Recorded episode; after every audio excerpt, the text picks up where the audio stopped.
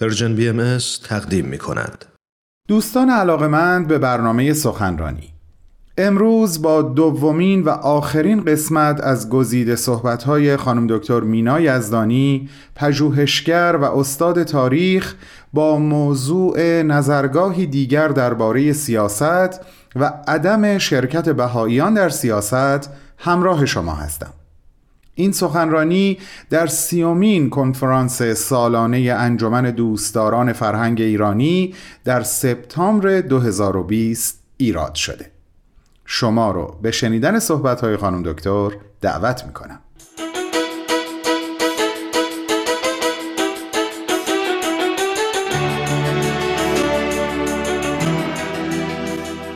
جامعه باهایی یک فرایند یادگیری برای به وجود آوردن ساختارهای اجتماعی که این خواص رو و این ویژگی ها رو داشته باشند هست. این کاری هست که باهایی ها در جهت تغییر اجتماعی انجام میدن. تغییر اجتماعی که خیلی بنیادی و ضروری میبینندش. نمیشه بنابراین توقع داشت که از طرفی بهایی ها در صدد یافتن الگوی فکری و عملی برای متجلی ساختن اصل یگانگی و وحدت در جامعه باشن و از طرف دیگه همزمان در یک جاهایی فعالیت کنند در یک نقشهایی فعالیت کنند در یک فعالیت هایی وارد بشن که یک مفروضاتی کاملا متفاوت و متضاد با این اساس اعتقاداتی که ما گفتیم درباره زندگی اجتماعی انسان رو دنبال می‌کنند یعنی جامعه باهایی نمی‌تونه به این کارهایی فعالیتهایی اموری امور معمولا سیاسی سیاسی حزبی مشغول بشه که بر اساسی بنا شده اند که اختلاف رو ترویج میده یا مبتنی بر باورهایی هستند که با اعتقادات بهایی کاملا متضاد در زمینه تعاملات بشری یعنی مثلا معتقد هستند که تعاملات بشری کلا و ذاتا بر شالوده تضاد منافع استوار هست. در حالی که این جامعه بر اساس اون چیزی که خدمتون گفتم می‌خواد یک الگویی رو برای تجلی وحدت ایجاد بکنه. باهای ها در هر جامعه که زندگی می‌کنن دنبال کسب قدرت سیاسی نیستن. ابدا. در کشورهایی که زندگی می‌کنند کار سیاسی رو از جانب حکومت قبول نمی‌کنند یعنی پست سیاسی رو نمیپذیرند بدون توجه به اینکه چه نوع حکومتی سر کار هست. البته کار اداری رو در جهت خدمت به جامعه انجام میدن. به احساب سیاسی وابستگی پیدا نمی‌کنن. اینجا می‌خوام کمی مکس کنم و به این بپردازم که سیاست حزبی بنا به ماهیتش. و بنابر کیفیتش از نوعی فعالیت هایی حمایت می‌کنه که بر اساس رقابت و تنازع بر سر قدرت شکل گرفتن. بر اساس تفوق نظر خود بر دیگران این دیگرانی که بر اساس تعریف رقیب هستند یا حتی دشمن. این اساس سیاست حزبیه. دیدید که با آنچه که در زمینه اعتقادات باهایی گفتم واقعا نمی‌خونه. مضاف بر این که این قدرتی که اینجا چنین تنازعی بر سرش هست از اساس از نقطه نظر دیانت باهایی از نقطه نظر تغییر بنیادینی که دیانت باهایی در عالم می‌خواد به وجود بیاره برای تحقق اصل وحدت عالم انسانی یک نوع حتی باز تعریف بعضی از مفاهیم متداول لازمه. در مفاهیمی در ارتباط بین افراد مؤسسات و جامعه سه تا عامل یا سه تا بازیگر در عرصه اجتماعی. مهمترین تفاوتی که باید از لازم مفاهیم حاصل بشه در خود مفهوم قدرته که اینجا داریم در موردش صحبت می‌کنیم در سیاست حزبی. قدرت در دنیای کنونی همراه هست با مفاهیمی مثل سلطجویی و برتری طلبی. تغییری بنیادین در این مفاهیم و آنچه که همراهش میاد از نقطه نظر دیانت باهایی باید حاصل بشه. قدرت به جای سلطجویی و به جای برتری طلبی بنا هست که در نظم جدید در دنیای که دنیای آرمانی بهایی هست که ما به دنبال ایجادش هستیم همراه بشه با یک مفاهیمی مثل تشویق کردن شکوفا کردن جهت بخشیدن و هدایت کردن و قادر کردن افراد به شکوفایی توانایی هاشون می‌بینید که حقیقتا ما داریم از دنیای دیگری صحبت می‌کنیم از تغییری بنیادین در ساختار اجتماعی. پس چگونه میشه با مفاهیم موجود روابط موجود و فعالیت هایی که بر این معتقدات ما بنا نشدن همراه شد. ادامه بدم که بگم چه کارهای دیگری باهایی ها نمی کنند هرگز هیچ فعالیتی در زمینه برانداختن حکومت اون کشور رو همراه نمیشن. این به معنی این که ما هر تصمیمی که حکومت یا دولت می‌گیره در هر کشوری رو درست می‌دونیم ابدا نیست. ابدا. این دوتا دو تا موضوع مختلفن. هم تفاوت تصمیم های مختلف گونه های مختلف تصمیم گیری و کیفیات مختلف تصمیم هایی که حکومت ها می‌گیرن رو می‌شناسیم و برش آگاه هستیم و همه رو هم البته تایید نمی کنیم منتها این ربطی به این که ما در زمینه براندازی هیچ دولتی شرکت نمی کنیم نداره یعنی در جهت براندازی شرکت نکردن یک جنبه عمده از این اعتقادات ما در مورد مسائل سیاسی هست.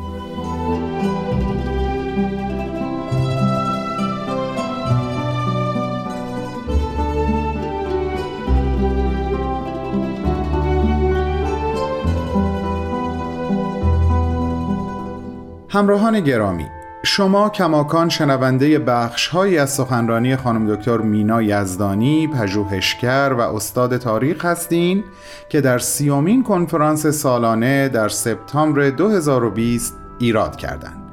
منظورم کنفرانس سالانه انجمن دوستداران فرهنگ ایرانی هست.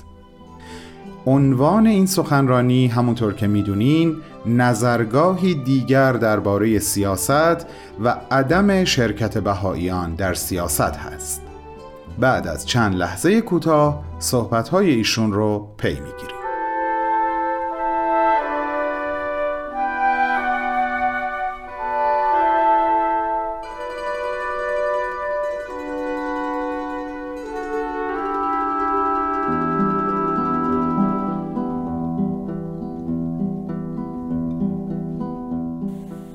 دیگر اینکه ما به خشونت برای تغییر اجتماعی اقدام نمی کنیم یعنی از هر نوع اقدام خشونت آمیزی اجتناب می‌کنیم. ولی امر بهایی درباره این به این شکل گفته که ما به قوه قاهره تمسک نمی کنیم ما از طرق قانونی هرگاه که لازم باشه در جهت تغییر وضعیت موجود فعالیت آنی بکنیم اقدام می‌کنیم. هر جایی که زندگی بکنیم سعی می‌کنیم که موارزین عدالت رو رعایت کنیم. که این منو منتقل می‌کنه به جنبه یا بعد دوم فعالیتی که باهایان در زمین تغییر بنیادین اجتماع دارن در شرکت می‌کنن. یکی اون چیزی بود که در داخل جامعه برای تکامل خود دوم همراه شدن هست از لحاظ اجتماعی با فعالیت سازمان ها گروه ها و افرادی که در زمینه هایی دارن فعالیت می‌کنن که اتحاد و یگانگی رو اضافه می‌کنه رفاه عالم انسانی رو ترویج میده و همبستگی جهانی رو زیاد می‌کنه. یا در زمینه احقاق حقوق از دست رفته مظلومین و محرومین. در زمینه مثلا تصاوی حقوق زنان. رفع تعصبات نژادی. در همه این زمینه ها جامعه بهایی در کمال اشتیاق در کنار دیگر فعالان میمونه و همکاری می‌کنه. تا اونجایی که فعالیت تبدیل به فعالیت سیاسی حزبی نشه. وقتی به اونجا رسید ما متوقف میشیم. می‌خوام اینو بگم که باهایان به عنوان عامل تغییر عامل تغییر بنیادی در جامعهشون که متفاوت هست با تغییر آنی گوشه ای از کار که بر اساس هایی ممکنه بنیاد گذاشته شده باشه که با اعتقادات بهایی همخانه. به عنوان عامل تغییر سعی می‌کنن عامل در واقع ایجاد همبستگی و اتحاد باشن. اینجا می‌خوام یه مثال تاریخی در این زمینه بزنم. در دوران مشروطه زمانی که اختلاف خیلی جدی بین مجلس اول و محمد علی شاه بود.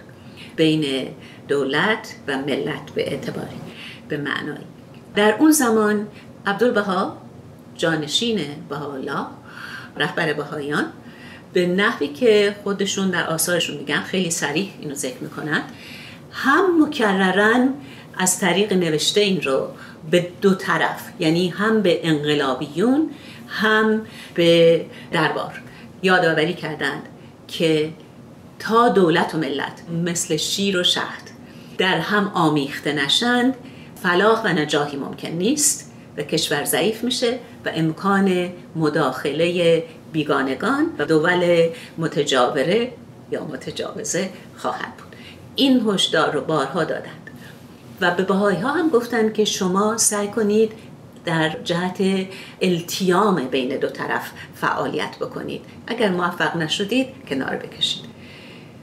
خیلی جالب هست که یکی از فعالین مجلس در اون زمان و یکی از در واقع شاخصترین انقلابیون تندرو سید حسن تقیزاده که به شدت مخالف بود با در واقع آشتی با محمد علی شاه در سالهای پایانی عمرش وقتی خیلی از اون دوران گذشته بود به یکی از دوستان نزدیکش آقای ایرج افشار این مطلب رو در میان می‌ذاره ولی این ثبت شده در تاریخ. به میگه که من از این که پافشاری کردم هر دو پا رو در کفش کردم و باش مخالفت کردم و نذاشتم به آشتی با او برسه در واقع متاسف هستم. شاید اگر اون آشتی و التیام در اون مرحله صورت می گرفت شاید تاریخ ایران در دهه های بعدی جهت کاملا متفاوت مثبتتری رو دنبال می کرد. خلاصه آنچه که تا حالا گفتم به شکل یک جنبندی می‌خوام اینجا بگم که کاملا بدیهی هست که اشتیاق باهایی ها برای کمک به اصلاح و بهبود عالم انسانی مشارکت سازنده در حیات اجتماع با عدم مداخله آنان در امور سیاسی در تضاد نیست. اگرچه آگاهی از شدایط و مشقاتی که بسیاری از مردم رو مبتلا کرده موجب افزایش تعهد به تغییر بنیادین اجتماع میشه ولی فعالیتی سیاسی از جانب بهایان اگر دنبال بشه صرفا موجب تضعیف قوای جامعه و مانع تحقق این تغییر خواهد گشت. تغییر باید از تحول روحانی اجتماع ناشی بشه از لحاظ بهایی. تحقق روحانی اجتماع بر اساسی که بنابر پیام های به دولت مختصر از اون خدمتتون ارز کردم. اگر به این نپردازیم و مشغول روش هایی که مبتنی بر تنازع و تخالف هست بسیاری فرصت ها رو در زمینه خدمت حقیقی واقعی و سازنده از دست دادیم. صحبت رو می‌خوام با یک بیانی از عبدالبها خاتمه بدم که به نظر من فلسفه عدم مداخله باهایان در سیاست حزبی رو خیلی خوب روشن و به یک عبارتی جمعبندی می‌کنه. باهایان به امور سیاسی تعلقی ندارند. در حق کل توائف و آراء مختلفه دعا نمایند و خیر خواهند. مقصدشان صلح اهل عالم است نه جنگ. محبت بین جمیع است نه کلفت. کسی را که چنین مقصد جلیل در دل خود را به این امور جزئیه نیالاید. کسی که صلح عمومی جوید و خدمت به عالم انسانی کند در جدا و نزاع اقلیمی مداخله ننماید. آنکه در احیاء کشوری کوشد در شعون مزرعی با دهقان و روستا نستیزد. چون کشور آباد گردد هر مزرعه نیز احیا شود. و هر مطموری معمور گردد. حال ما را مقصد جلیلی در پیش و مراد عظیمی در دل و آن اینکه آفاق به نور وفاق روشن شود.